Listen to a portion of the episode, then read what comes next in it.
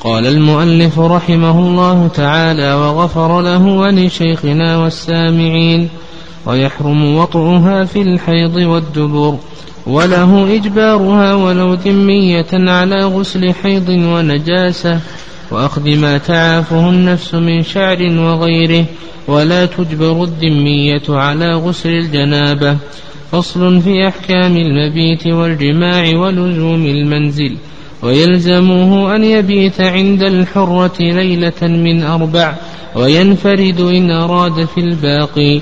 ويلزمه الوطء إن قدر كل, كل ثلث سنة مرة. وإن سافر فوق نصفها وطلبت قدومه وقدر لزمه. فإن أبى أحدهما فرق بينهما بطلبها. وتسن التسمية عند الوطء. وقول الوارد وتكره كثرة الكلام والنزع قبل فراغها والوطء بمرأى أحد والتحدث به ويحرم جمع زوجتيه في مسكن واحد بغير رضاهما وله منعها من الخروج من منزله ويستحب بإذنه أن تمرض محرمها وتشهد جنازته وله منعها من إجارة نفسها تقدم لنا ما يتعلق بالعشرة بين الزوجين. وذكرنا أن المراد بالعشرة هي ما يكون بين الزوجين من الانضمام والألفة والمحبة وأن مرجع هذه العشرة إلى العرف لقول الله عز وجل وعاشرهن بالمعروف وذكر المؤلف رحمه الله تعالى أنه يحرم على كل واحد من الزوجين أن ينطل الآخر حقه.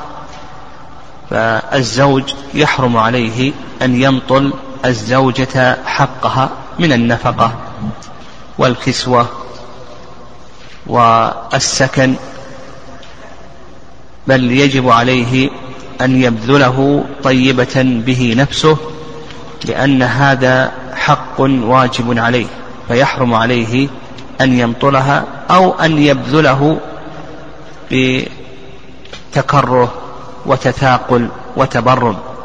كذلك أيضا يحرم على الزوجة أن تمطل الزوج حقه من الاستمتاع بل يجب عليها أن تبذل ذلك بنفس طيبة ولا يجوز لها أن تمطله أو أن تأتيه وهي متكرهة متبرمة متثاقلة إلى آخره.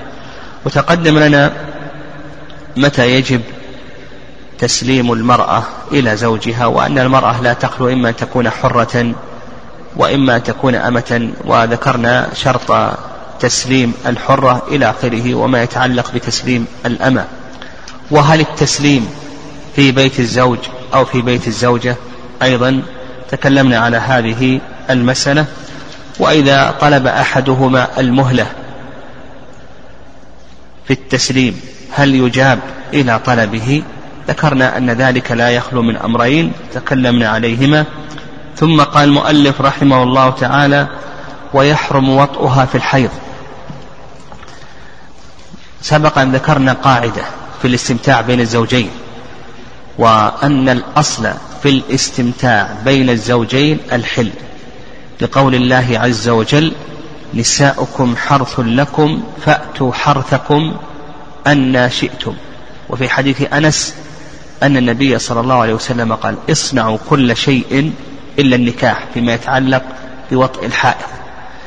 فنقول الأصل في الاستمتاع بين الزوجين هو الحل إلا ما جاء الشرع بتحريمه. وذكر المؤلف رحمه الله شيئا مما جاء الشرع بتحريمه قال ويحرم وطئها في الحيض. ويدل لذلك قول الله عز وجل ويسألونك عن المحيض قل هو أذى فاعتزلوا النساء في المحيض ولا تقربوهن حتى يطهر يعني حتى ينقطع دم الحيض منهن. فيحرم وطء الزوجة حال الحيض ولا يجوز بل يجب عليه أن ينتظر حتى تغتسل. لقول الله عز وجل فإذا تطهرن يعني اغتسلن فأتوهن من حيث أمركم الله. تقدم لنا في باب الحيض أنه إذا وطئ في الحيض فإنه يجب عليه كفارة دينار أو نصف دينار. وتقدم لنا ما يتعلق بالاستمتاع بالحائض وأن سائر الاستمتاع بالحائض جائز إلا ما يتعلق بالوطء في الفرج فإنه محرم ولا يجوز لما تقدم من حيث من حيث مسلم حيث أنس الذي رواه مسلم في صحيحه أن النبي صلى الله عليه وسلم قال اصنعوا كل شيء إلا النكاح. قال ويحرم وطئها في الحيض والدبر. أيضا يحرم وطئها في الدبر.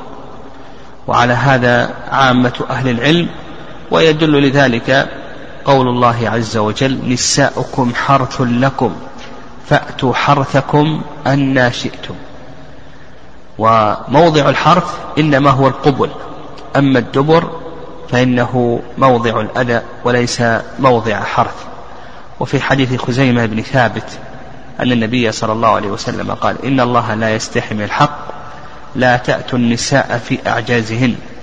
إن الله لا يستحي من الحق لا تأتوا النساء في أعجازهن.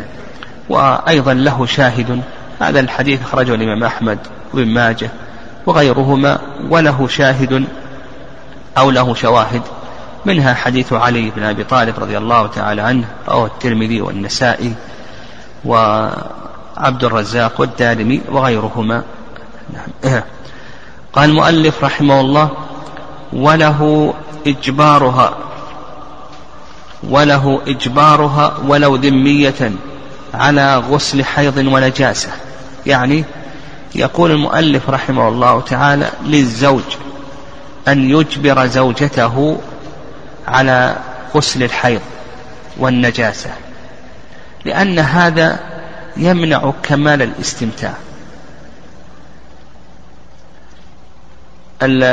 الذمية الزوجة لا تخلو من أمرين إما أن تكون ذمية وإما أن تكون مسلمة. الذمية هذه اليهودية أو النصرانية هذه لا تجب عليها الصلاة. لكن يجب عليها أو للزوج أن يلزمها أن تغتسل عن الحيض. إذا طهرت من حيضها وإن كانت الصلاة لا تجب عليها. لكن نقول بأن الزوج له أن أن يجبرها على الغسل من الحيض. لماذا؟ لأنها لأن كونها لا تغتسل إذا طهرت من حيضها هذا يمنع الزوج كمال الاستمتاع. يعني, يعني يكون في نفسه شيء فله أن يجبرها على أن تغتسل من الحيض هذا إذا كانت ذمية. طيب إذا كانت مسلمة كيف يجبرها على الغسل من الحيض؟ وهي ستصلي. هل هنا فائدة في قوله ولو ذمية على غسل حيض؟ ها؟ ها ما هي الفائدة؟ هي ستصلي. ما دام ستصلي ستغسل ها؟ كيف؟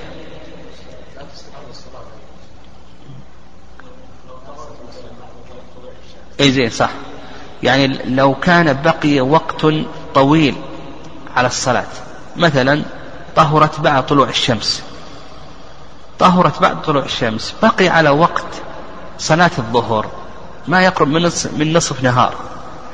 فإذا لم تغتسل لم يتمكن الزوج من الاستمتاع. وعلى هذا له أن يجبرها أن أن تغتسل عند طلوع الشمس وإن كان غير وقت صلاة. لكي يتمكن من أي شيء؟ لكي يتمكن من الاستمتاع. قال المؤلف رحمه الله ونجاسة أيضا يلزمها بغسل النجاسة وهذا ظاهر سواء كانت مسلمة أو كانت ذمية لأن المرأة إذا كانت مصاحبة لمثل هذه القاذورات. هذا مما يمنع الزوج من كمال الاستمتاع لما يجده في نفسه من كراهة وتقزز ونحو ذلك. كذلك أيضا له أن يمنع زوجته من سائر المحرمات. نعم لأن المؤلف رحمه الله ذكر ذلك. فسائر المحرمات له أن يمنع زوجته من ذلك. له أن يمنعها من سماع الغنى من الغيبة من النميمة من آه، شرب الحرام من أكل الحرام من التبرج إلى آخره لقول النبي صلى الله عليه وسلم كلكم راع وكلكم مسؤول عن رعيته. قال المؤلف وأخذ ما تعافه النفس من شعر وغيره. أيضا للزوج أن يلزم زوجته أن تأخذ ما تعافه النفس.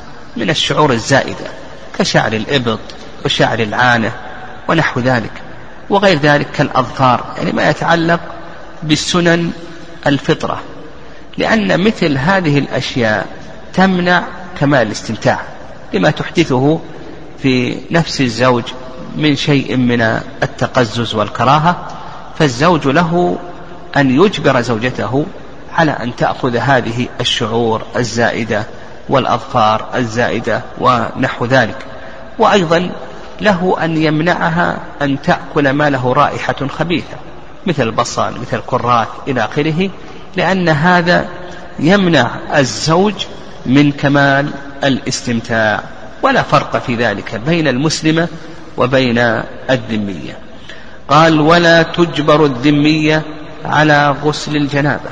يقول لك المؤلف رحمه الله الذمية يعني اليهودية أو النصرانية إذا كانت الزوجة يهودية أو نصرانية يقول المؤلف رحمه الله لا تجبر على غسل الجنابة وهذا ما ذهب إليه المؤلف رحمه الله تعالى.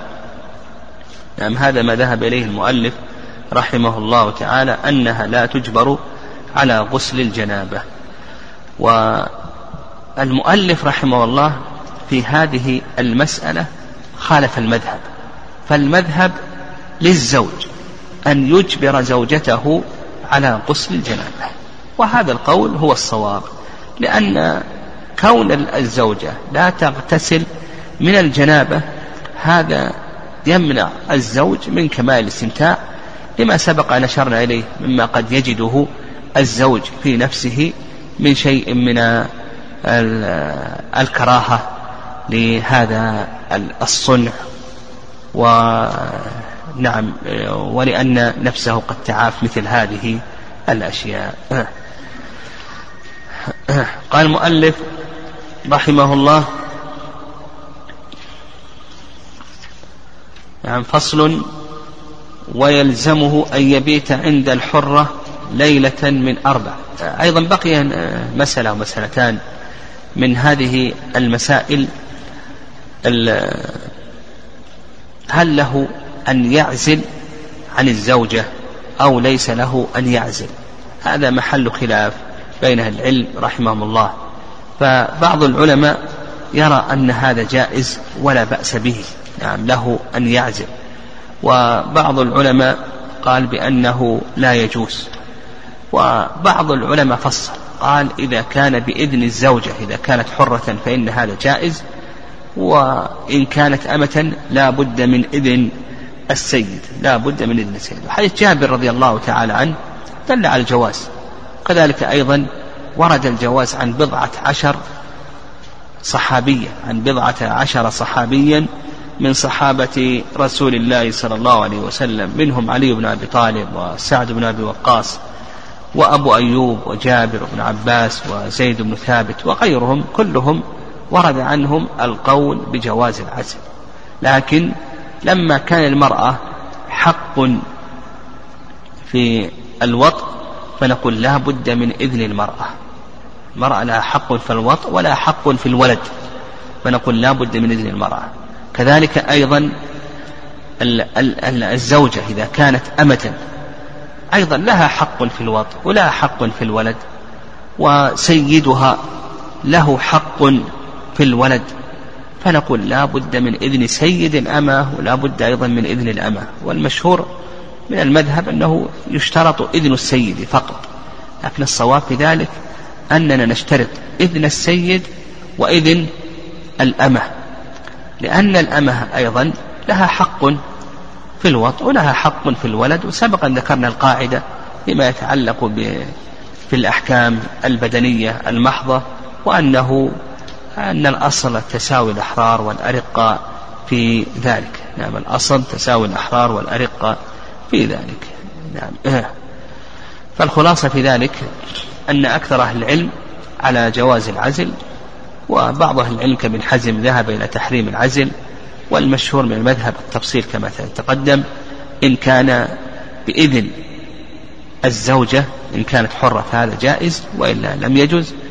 وإن كانت أمة لا بد من إذن السيد وقلنا الصواب في ذلك أنه لا بد من إذن السيد وإذن الأمة.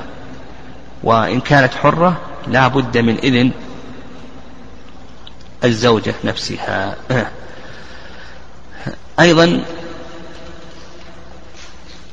بقينا في مسألة أخرى هل يجبر الزوج زوجته على الخدمة؟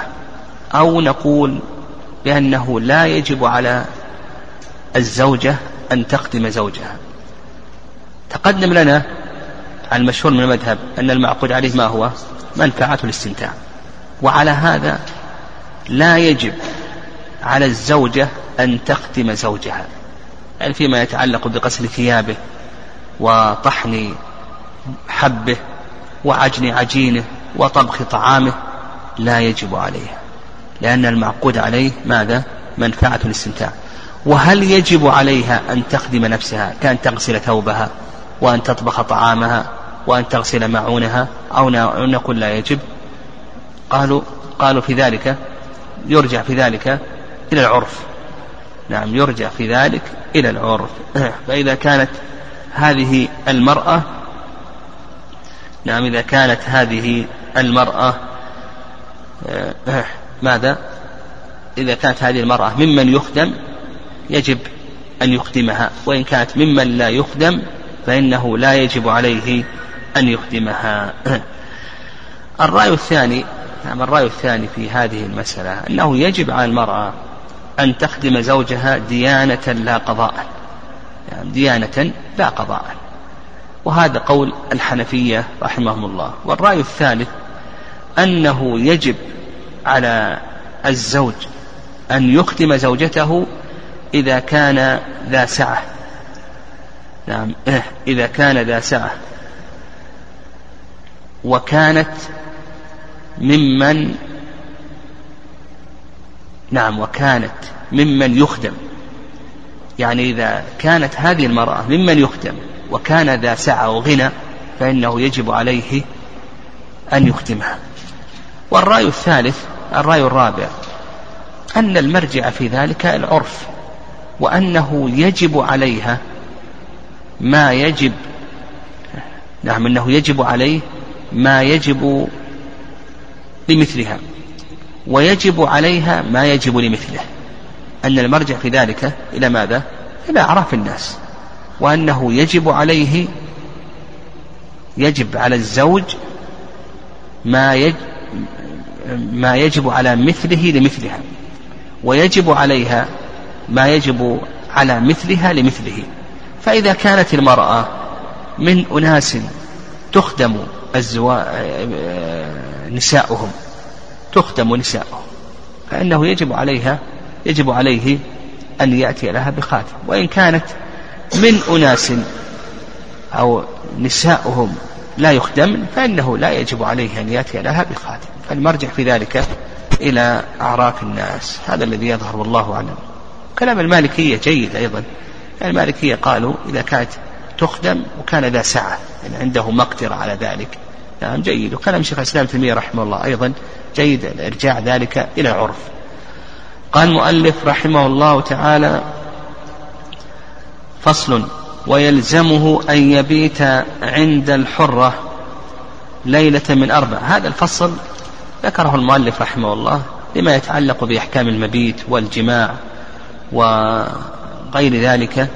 نعم قال ويلزمه أن يبيت عند الحرة ليلة من أربع. يعني يجب على الزوج أن يبيت عند الحرة ليلة من أربع.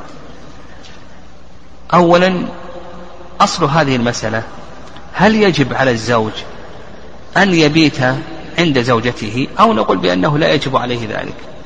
للعلماء رحمهم الله في ذلك رأيان. الرأي الأول وهو رأي أكثر أهل العلم أنه يجب على الزوج أن يبيت عند زوجته. لكن حد ذلك وقدر ذلك هذا سيأتينا. لكن أكثر أهل العلم يرون ماذا؟ أنه يجب على الزوج أن يبيت عند زوجته. ويدل ذلك قول الله عز وجل وعاشروهن بالمعروف وأيضا قول الله سبحانه وتعالى واللاتي تخافون نشوزهن فعظوهن. واللاتي تخافون نشوزهن فعظوهن واهجروهن في المضاجع واضربوهن. قال واهجروهن. مما يدل على أنها إذا كانت غير ناجز غير ناشز. مما يدل على أنها إذا كانت غير ناشز. هل تهجر أو لا تهجر؟ لا تهجر. ولأن النبي صلى الله عليه وسلم كان يبيت مع نسائه في فرجهن الرأي الثاني رأي الشافعية أنه لا يجب على الزوج أن يبيت مع زوجته في الفراش. فلو أن الزوج وضع له فراشا مستقلا فإن هذا جائز ولا بأس به. واستدلوا بما ثبت في صحيح مسلم من حديث جابر أن النبي صلى الله عليه وسلم قال فراش للرجل وفراش للمرأة وفراش للضيف والرابع للشيطان. قال فراش للرجل وفراش للمرأة وفراش للضيف والرابع للشيطان. فقال الرابع للشيطان وقال فراش المرأة مما يدل على أن المرأة يكون لها فراش مستقل والزوج يكون له فراش مستقل.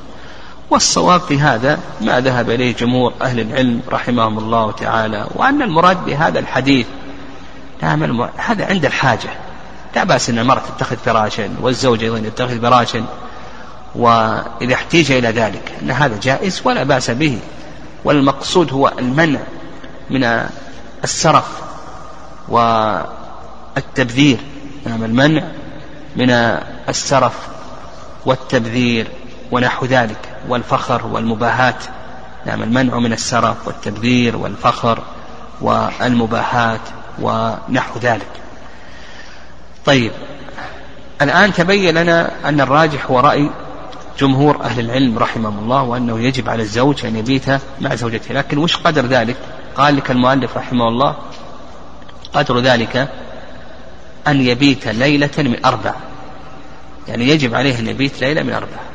فيبيت ليلة وثلاث ليال له أن ينفرد. وهذا هو المشهور من المذهب. واستدلوا على ذلك.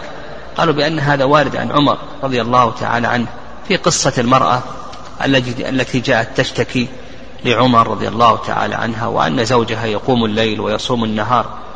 فكعب لما قضى يعني لما قضى كعب رضي الله تعالى عنه قضى بأن يبيت معها ليلة وينفرد ثلاث ليال لأن أكثر ما يمكن أن يجمع معها كم؟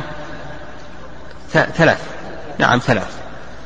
فدل ذلك على أن له أن ينفرد في الثلاث الليالي الباقية. والرأي الثاني نعم الرأي الثاني رأي الحنفية. نعم الرأي الثاني رأي الحنفية. وأنه يجب عليه أن يبيت مع زوجته بما يطيب نفسها. يعني يقول بأنه هذا ليس محددا. نعم يجب عليه أن يبيت مع زوجته بما يطيب نفسها ويدخل عليها الأنس والألفة وهذا غير محدد.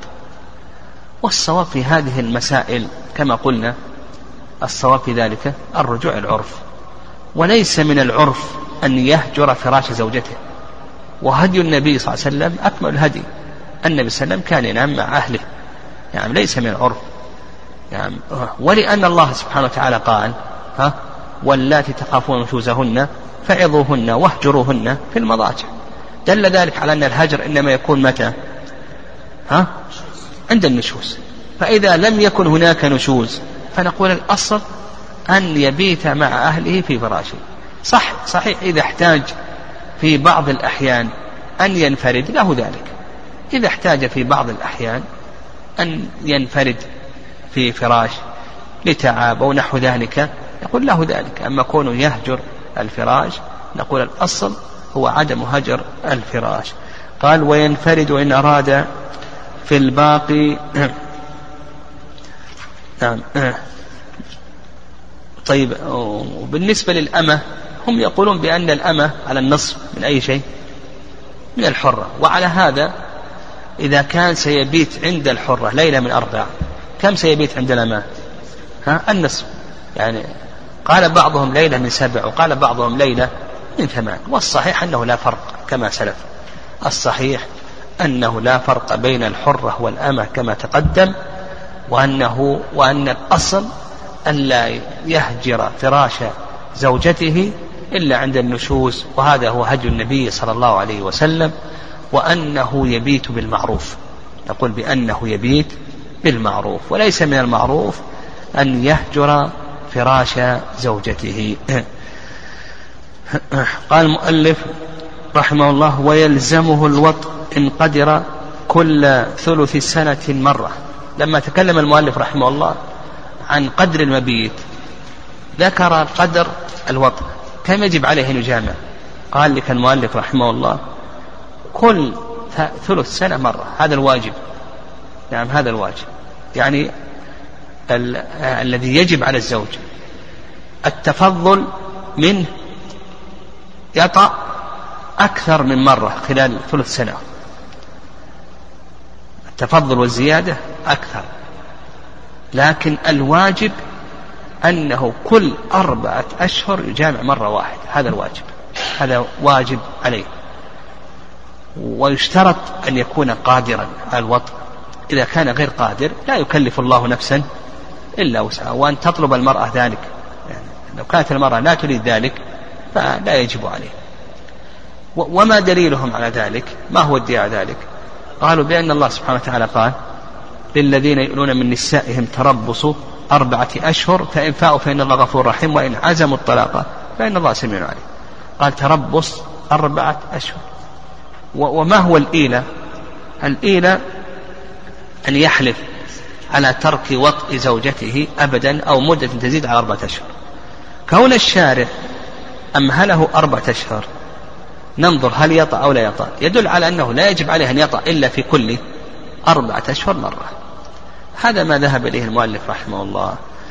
والرأي الثاني نعم الرأي الثاني أنه يجب عليه أن يطأ بقدر الكفاية. نعم يجب عليه أن يطأ بقدر الكفاية. وهذا اختيار شيخ الإسلام تيمية رحمه الله لأن الله سبحانه وتعالى قال وعاشرهن بالمعروف وليس من المعروف أن يهجر زوجته. كما تقدم أن الله سبحانه وتعالى قال والله تخافون نشوزهن فعظوهن واهجروهن في المضاجع.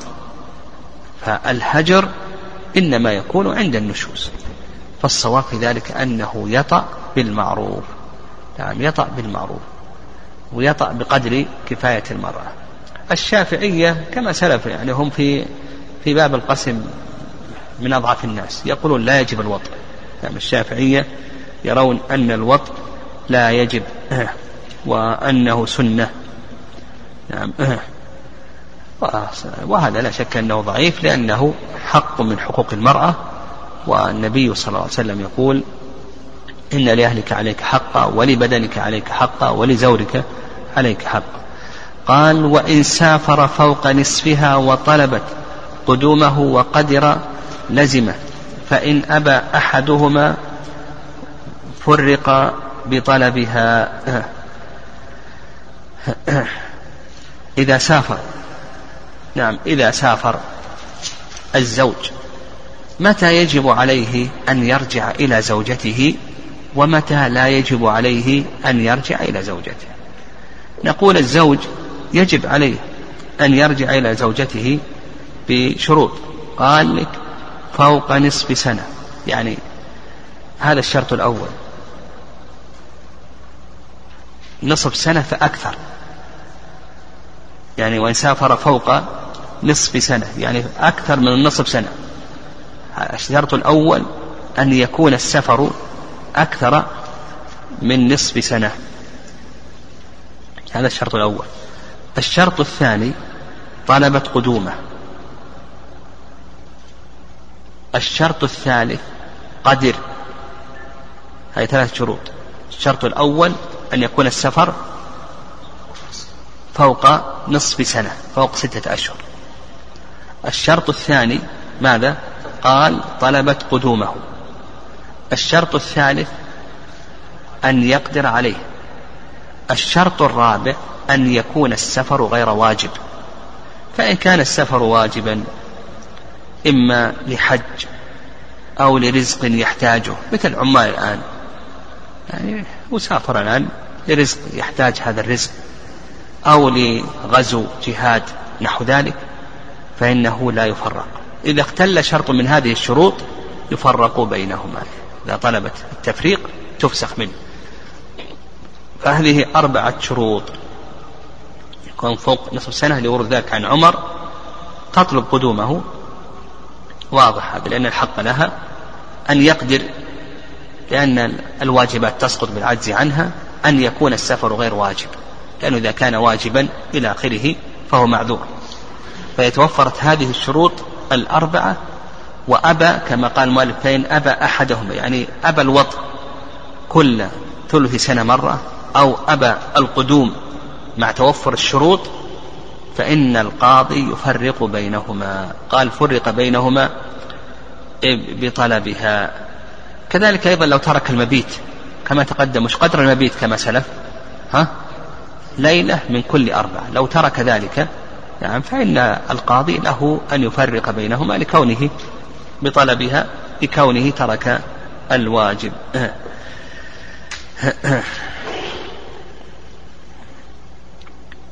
قال وتسن التسمية عند الوطء وقول الوارد. يعني يقول لك المؤلف رحمه الله هذه شيء من أداب الجماع. يسن التسمية عند الوطء وأيضا لو أن المؤلف رحمه الله ذكر أنه يستحب أن ينوي بوطئه امتثال أمر الله وأمر, وأمر رسوله صلى الله عليه وسلم والاقتداء بالنبي صلى الله عليه وسلم وإعفاف نفسه وإعفاف أهله هذا لكان أحسن يعني استحضار النية هذا أحسن.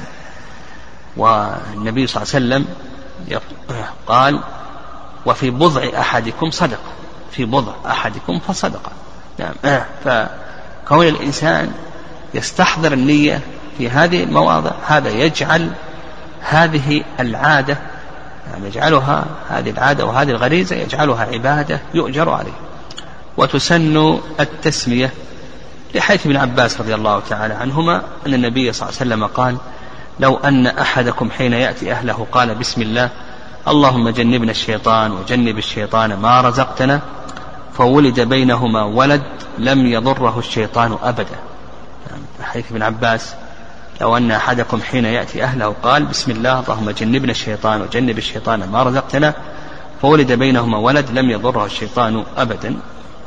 هذا في الصحيحين. قال وقول الوارد. الوارد كما أسلفنا في الحديث اللهم جنبنا الشيطان وجنب الشيطان ما ما رزقتنا. قال ويكره كثرة الكلام. يقول المؤلف رحمه الله في أثناء الوطء تكره أو يكره كثرة الكلام. وقد جاء في ذلك حديث عتبة السلمي أن النبي صلى الله عليه وسلم قال لا تكثروا الكلام عند مجامعة النساء فإن منه يكون الخرس والفأفأة. لا تكثر الكلام عند مجامعة النساء فإن منه يكون الخرس والفأفأة.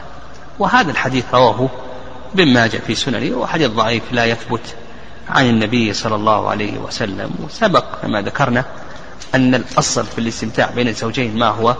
الحل. يعني فيظهر والله أعلم أن هذا لا يكره. قال والنزع قبل فراغها. نعم النزع قبل فراغها لقول الله سبحانه وتعالى وعاشرهن بالمعروف وليس من المعاشرة النزع قبل فراغها. قال والوطء بمرأى أحد.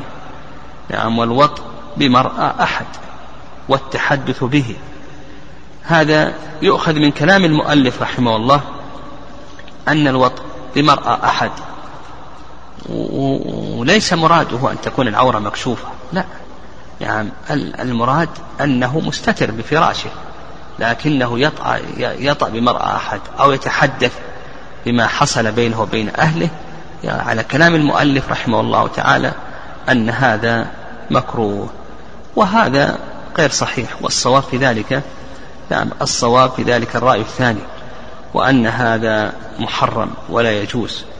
ويدل لذلك قول النبي صلى الله عليه وسلم شر الناس منزلة عند الله عز وجل الرجل يفضي إلى المرأة وتفضي إليه ثم يذهب ينشر سرها. فالصواب في ذلك أن هذا محرم ولا يجوز وهذا الذي ذكره في نيل الأوطار الشوكاني رحمه الله تعالى أن هذا محرم ولا يجوز وهو الصواب. نعم. قال والتحدث به يعني كون التحدث هذا محرم فالوط بمرأة أحد هذا من باب أولى. قال ويحرم جمع زوجتيه في مسكن واحد بغير رضاهما. إذا كان الإنسان معه أكثر من زوجة يعني إذا كان الإنسان معه أكثر من زوجة. فما حكم جمع الزوجتين في مسكن واحد؟ يعني ما حكم جمع الزوجتين في مسكن واحد. نقول أولا السنة أن يفرد كل زوجة في مسكن مستقل. هذا هو السنة. لأن هذا هو فعل النبي صلى الله عليه وسلم. فإن النبي صلى الله عليه وسلم جعل لكل زوجة من زوجاته بيتا مستقلا. ويدل ذلك قول الله عز وجل يا أيها الذين آمنوا لا تدخلوا بيوت النبي. لا تدخلوا بيوت النبي. هذا مما يدل على أن النبي صلى الله عليه وسلم له بيوت. عائشة لها بيت مستقل وخديجة وإلى آخره. فنقول السنة أن يكون لكل زوجة بيت مستقل. هذا هو الأفضل. طيب إذا جمع زوجتيه أو زوجاته في بيت واحد. فنقول بأن هذا لا يخلو من أمرين. الأمر الأول أن تكون أن يكون لكل زوجة أن يكون لكل زوجة مسكن مستقل يعني غرفة ومرافق هذا المسكن من بيت الخلاء ومكان الطبخ.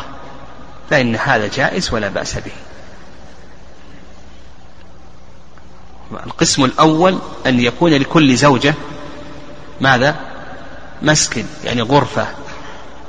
وهذه الغرفة لها مرافقها من بيت الخلأ ومكان الطبخ فنقول بأن هذا جائز ولا بأس به. وإن كان الأفضل ماذا؟ نعم أن يكون لكل زوجة مسكن مستقل. القسم الثاني نعم القسم الثاني أن تكون المرافق مشتركة يعني لكل زوجة مسكن غرفة لكن المرافق ما يتعلق بمكان الطبخ وبيت الخلأ هذه مشتركة بين الزوجات. فهذا نعم كما قال المؤلف رحمه الله يحرم جمع زوجتين في مسكن واحد بغير رضاهما. فإذا كانت المرافق هذه مشتركة نقول لا بد من رضا الزوجتين.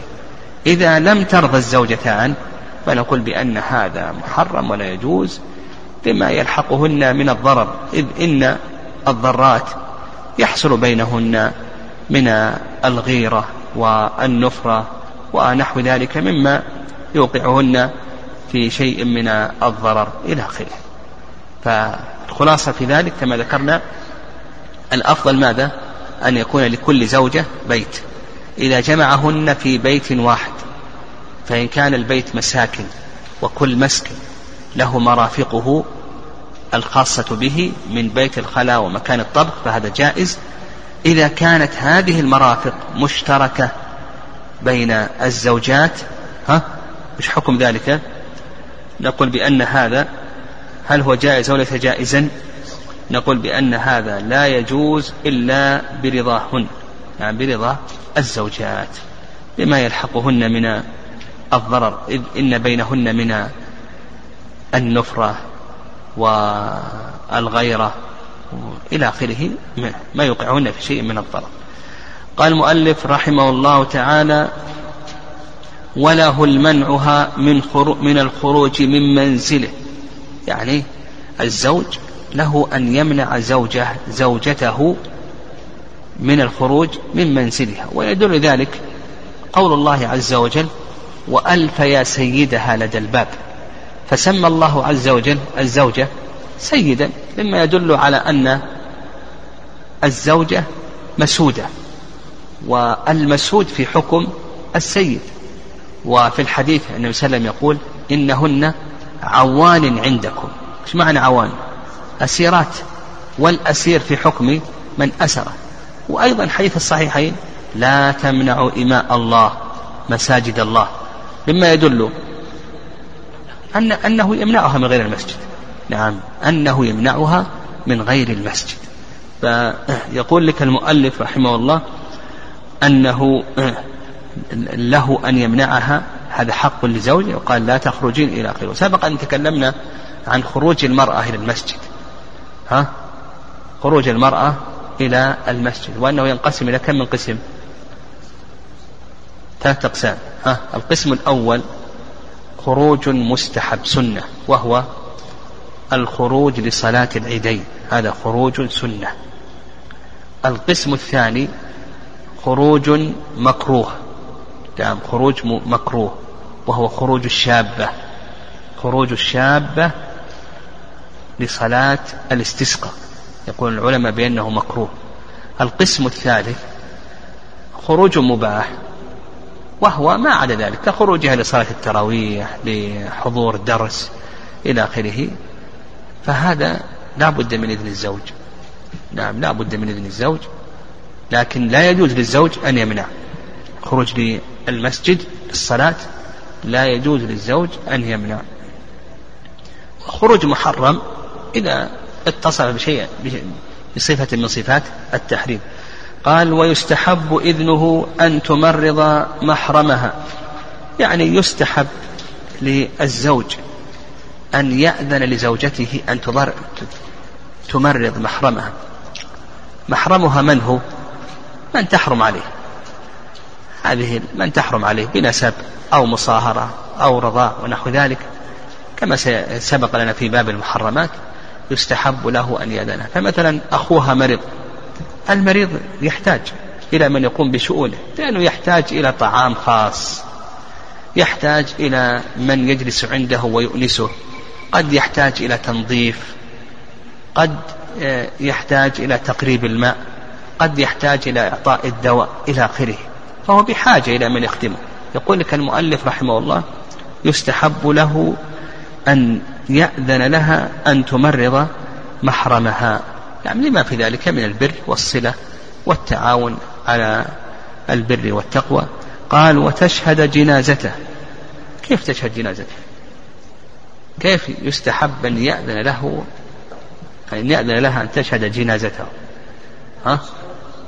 يعني تتبع الجنازة؟ ها؟ لا مو بالصلاة. لا يعني تذهب تذهب إلى البيت نعم وتحضر آه، الجنازة. إذا غسلت الجنازة وأتي بها وكفنت ونحو ذلك. نعم وهذا الكلام فيه نظر. نعم هذا الكلام. وش يترتب على ذلك؟ يعني كونها تذهب وتحضر مثل هذه الأشياء هذا قد يترتب عليه ماذا؟ ها؟ ترتب عليه محظور من البكاء. نعم محظور من البكاء وقد يصل إلى نعم من البكاء المتكلف وقد يصل إلى النياحة ونحو ذلك أو الندبة وغير ذلك. فهذا كونه تذهب وتحضر الناس إذا أتوا بالجنازة وغسلوا الجنازة ونقلوا الجنازة وكفنوا الجنازة ونحو ذلك إلى آخره هذا نقول بأنه نعم فيه نظر.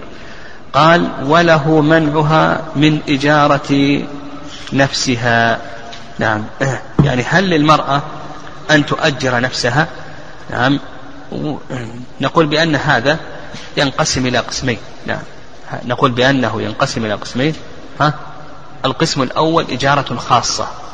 والإجارة الخاصة هي التي قدر نفعها بالزمن. يعني أن تؤجر نفسها من الساعة السابعة للساعة الثانية عشرة. مثلا موظفة مدرسة إلى آخره. آه، يقول المؤلف له أن يمنعها من ذلك. لماذا؟ لأنه يفوت عليه حقه من الاستمتاع في هذه الفترة. يعني يفوت عليه حقه من الاستمتاع في هذه الفترة فله أن يمنعها من إجارة نفسه إجارة خاصة. اللهم إلا إذا كان هناك شرط. شرط أنها تعمل فالمسلمون على شروطهم. القسم الثاني أن تكون الإجارة ماذا؟ مشتركة. أن تكون والإجارة المشتركة هي التي قدر نفعها بالعمل. يعني قدر نفعها بالعمل. مثلا تجلس في بيتها تطبخ للناس تغسل تكوي ونحو ذلك تكتب لهم فنقول بأن هذا حكمه جائز لأن هذا ما يفوت عليه. هذا لا يفوت عليه حقا من حقوقه. اللهم إلا إذا كان يتضرر. إذا كان يتضرر فيلحق ضرر فله أن يمنعها الله أعلم.